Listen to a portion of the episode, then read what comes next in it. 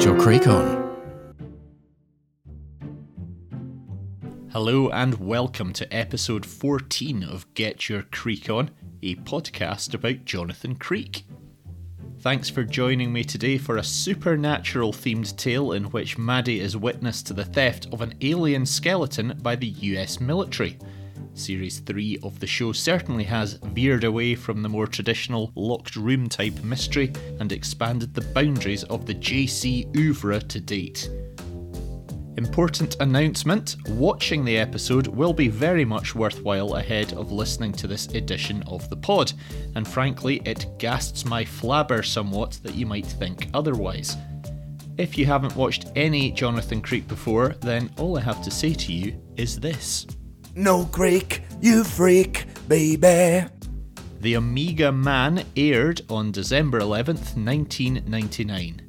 Here he is, he coming. Lord, he coming. Aussie man. Episode synopsis.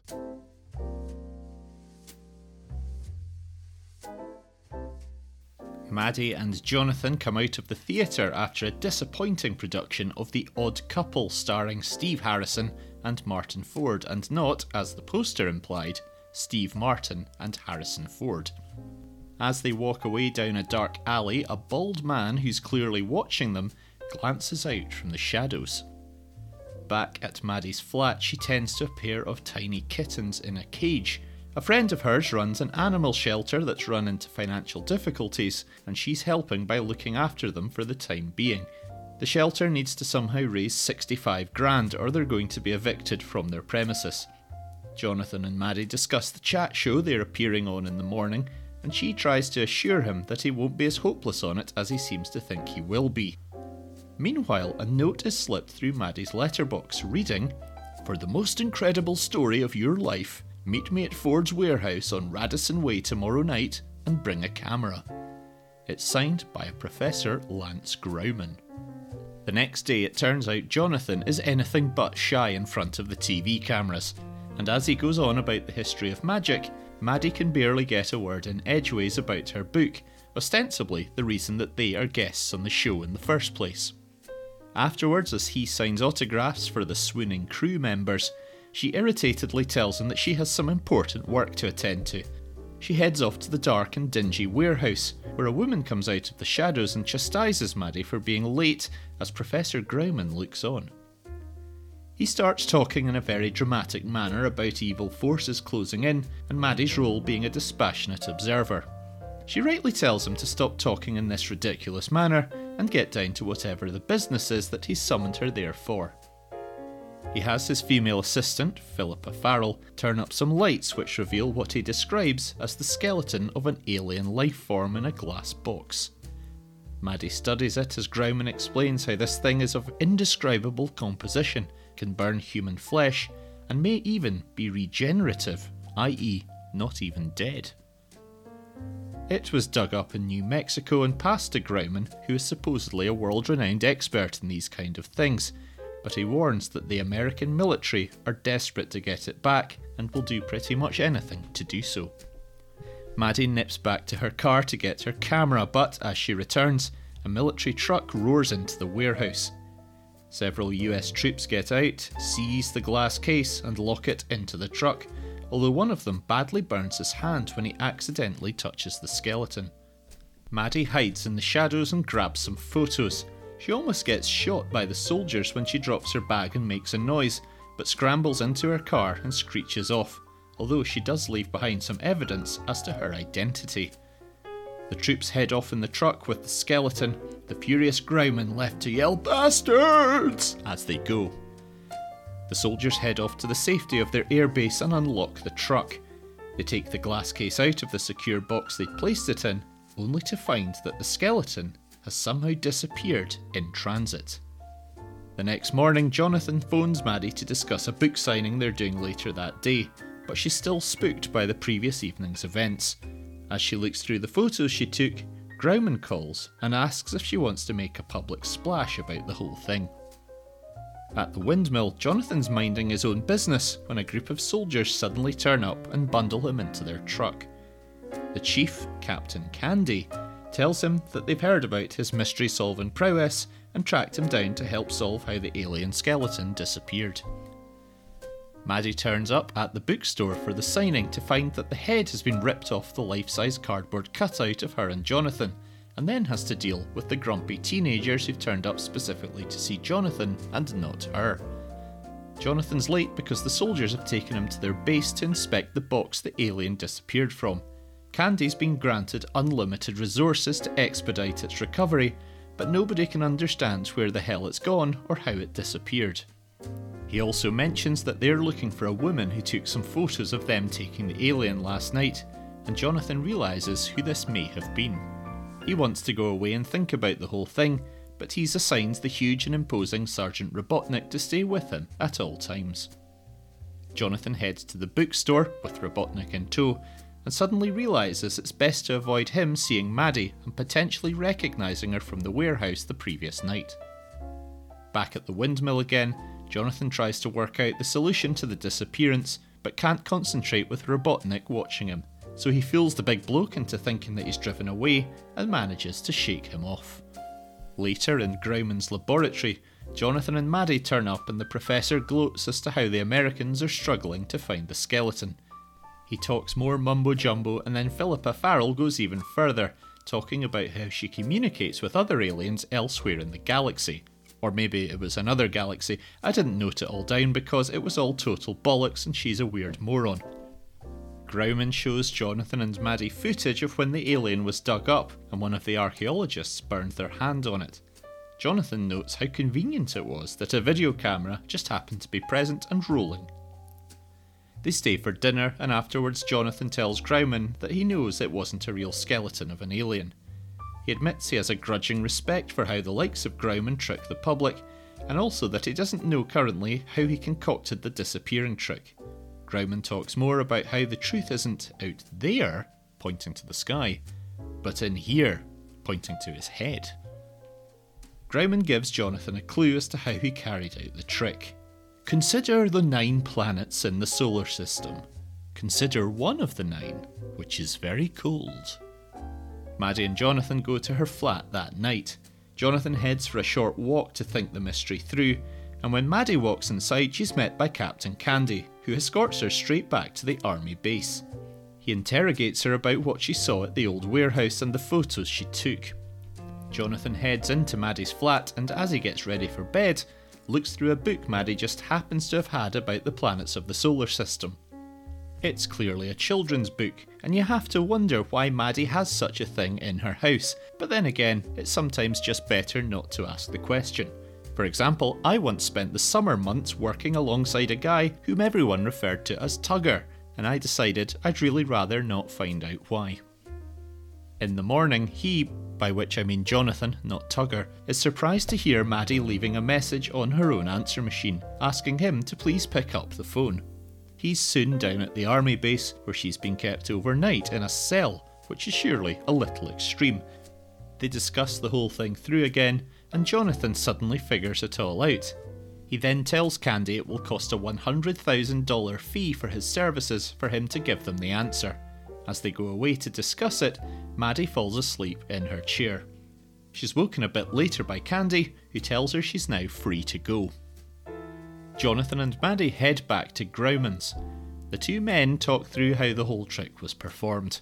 One of the nine planets actually refers to Mercury, which is the substance with which Graumann created the skeleton using a mould of some kind. He kept it chilled and cool, and when the American soldiers hauled it into their truck, it warmed up and melted like an ice cube in the sun. It seeped away into the base unit it was held on, and for all intents and purposes, vanished. This all also explained why the skeleton had a strange aura about it and how it burned human flesh when touched. All the videos of the archaeological dig and so on were faked in order to make the whole thing seem legitimate. Graumann talks even more gibberish about man's indomitable belief and capabilities, and ends somewhat overdramatically by looking skywards and claiming that one day man will have developed a telescope powerful enough to see God. What a thoroughly strange guy. Back at Maddie's flat later, she's in a mood with Jonathan because he's taken the $100,000 reward from the army and said nothing about it. She notes how she'd never had him down as a mercenary and is clearly upset as he leaves. She then notices that the kittens are messing around with something in their cage. It's an envelope, and when she opens it, she realises it's a cheque for £65,000 made out to the animal shelter from Jonathan.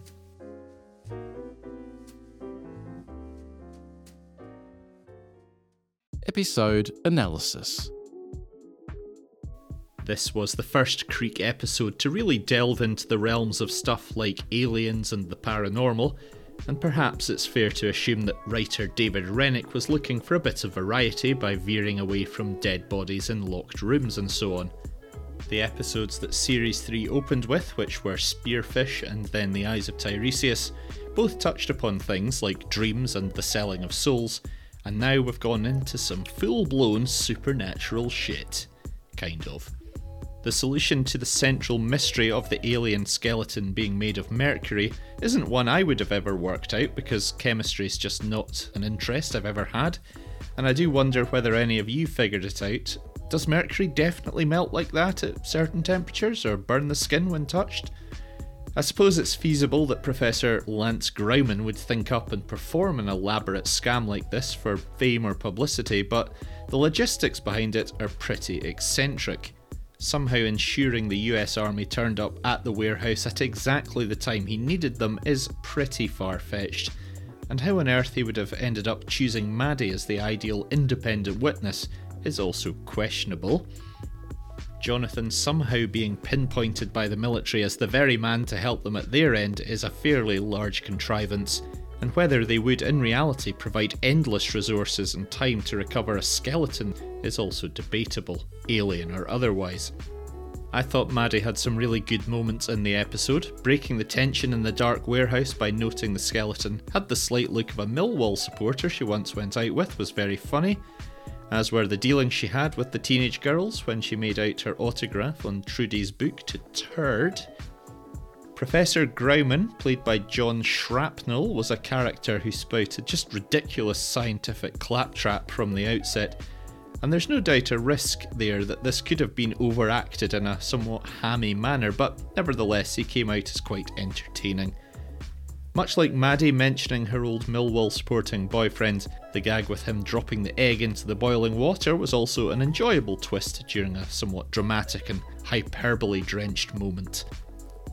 Captain Candy was played by Michael Brandon, Philippa Farrell by Jane Booker, Trudy by Charlie Brooks, and Big Sergeant Robotnik by Calvin Williams.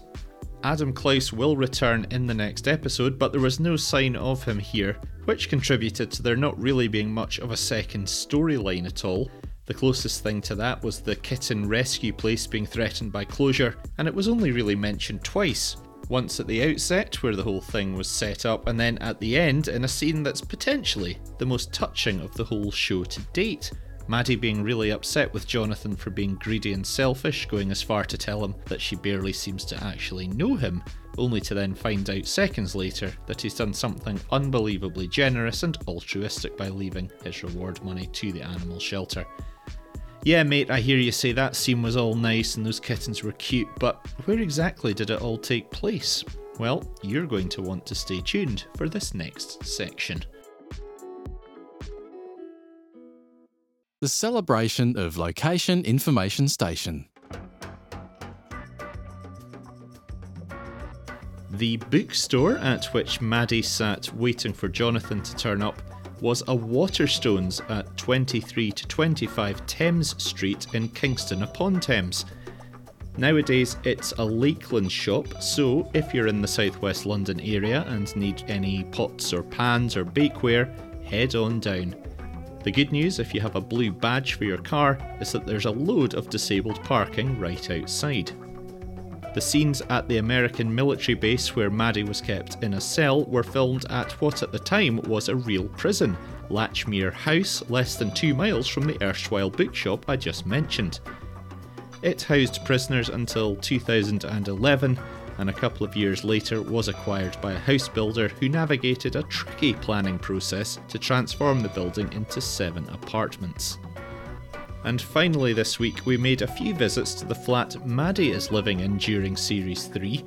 She certainly does seem to move around a bit, and this one was at Sutton Court on Fauconberg Road in Chiswick, West London. At the time of recording, there is a flat in the block for sale with an asking price of one and a quarter million pounds. And thanks to all the donations you have made to this show via the Buy Me a Coffee app, I'm now in a financial position to make a cash purchase and I've emailed an inquiry to the estate agent asking whether they know if it's close to or indeed is the Maddie Magellan flat from Jonathan Creek Series 3 in 1999 2000. Interestingly, they've yet to respond, possibly because they realise this could add another cool half million or so to the price. The greedy bastards. Creek Connections.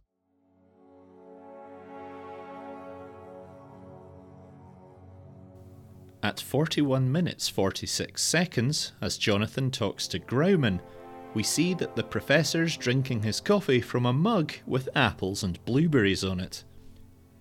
Blueberry is the name of a 2004 acid western film starring Juliette Lewis, who, as well as being an actor, is also a singer in her band, Juliette and the Licks.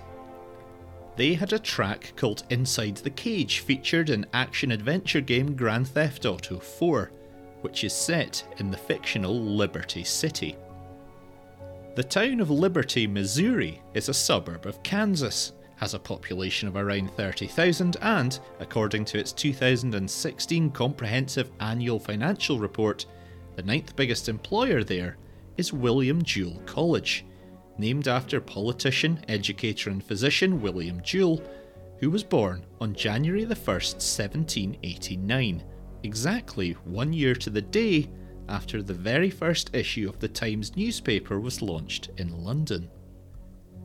In George Orwell's 1984, The Times has become the paper of the totalitarian ruling party.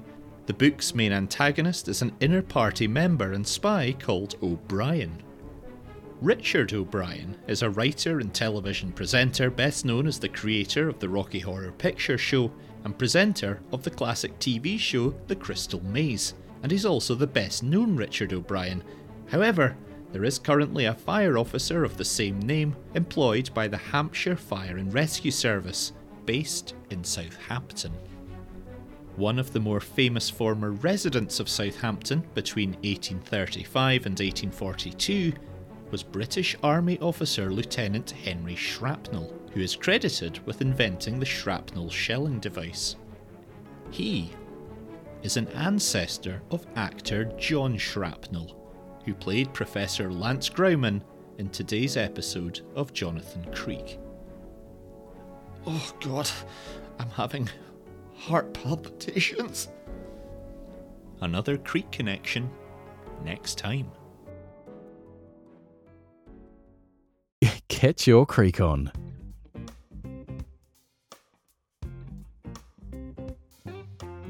The Omega Man aired on December 11th, 1999, and there certainly was quite a lot going on that particular day.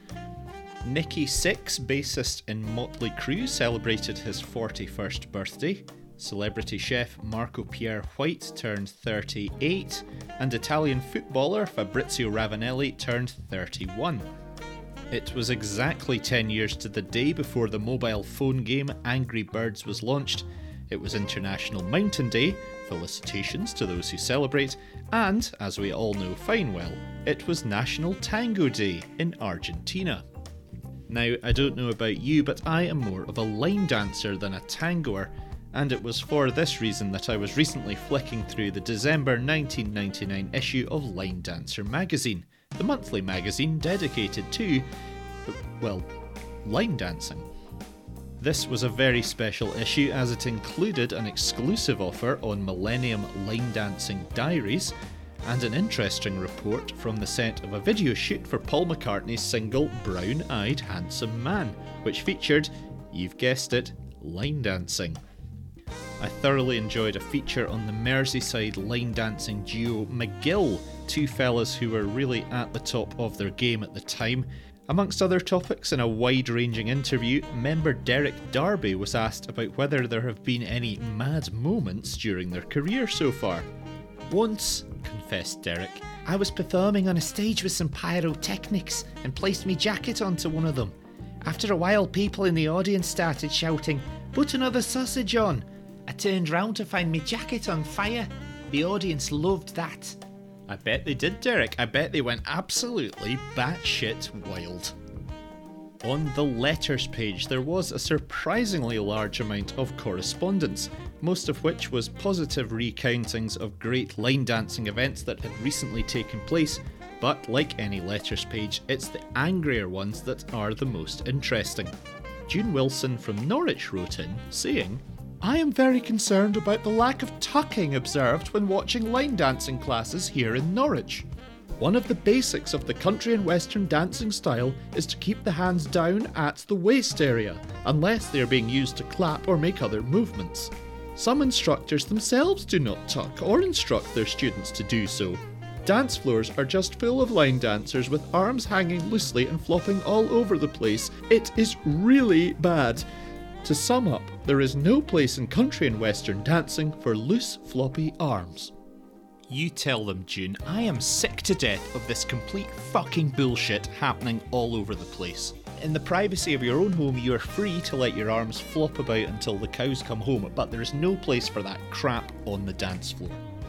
And finally, a correspondent referring to himself only as Cool Dude got in touch to berate a recent news item on local TV in which line dancing legend Scooter Lee was featured. Not only did the reporter openly admit that he could not dance, but he insulted Scooter Lee by stating that he wouldn't be seen dead line dancing, and then mocked the quote, ridiculous clothes we wear. Sadly, the piece then ended with this idiot attempting to join in Rose Garden, the result resembling a barefooted rambler who has just stood on a hornet's nest. Can I just say that line dancing is now recognised as one of the best and most popular events around? And as for the ridiculous clothes, they're far smarter than baggy jumpers, tracksuit bottoms, or shell suits. Now, most people who like Jonathan Creek and listen to podcasts about Jonathan Creek are cool dudes, so there's a fairly good chance Cool Dude is listening to this. And I just want to say, pal, we're all behind you, and if you want to form some kind of mob to go down to that TV station and trash the place in revenge for this stupid injustice, then I dare say there will be a lot of us there to back you up.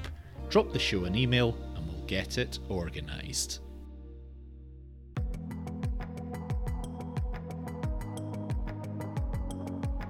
Thank you very much for listening to this episode of Get Your Creek On. If you're enjoying the show, please do take a moment to write a glowing review wherever you get your podcasts. It'll really help more people discover the pod. You can get in touch by email, getyourcreekon at gmail.com, or Twitter, it's at creekget. The website is getyourcreekon.co.uk and you can head to buymeacoffee.com forward slash getyourcreekon to help cover the costs of the show. The next episode of the pod will be episode 4 of series 3 Ghosts Forge. Jonathan and Maddie investigate a spooky old house where an old fellow was found dead with a knife in his back. That's us done for now. It's been good having you with me once again, and I will speak to you next time. I'm Toby. Bye for now. Thanks for listening to Get Your Creek On.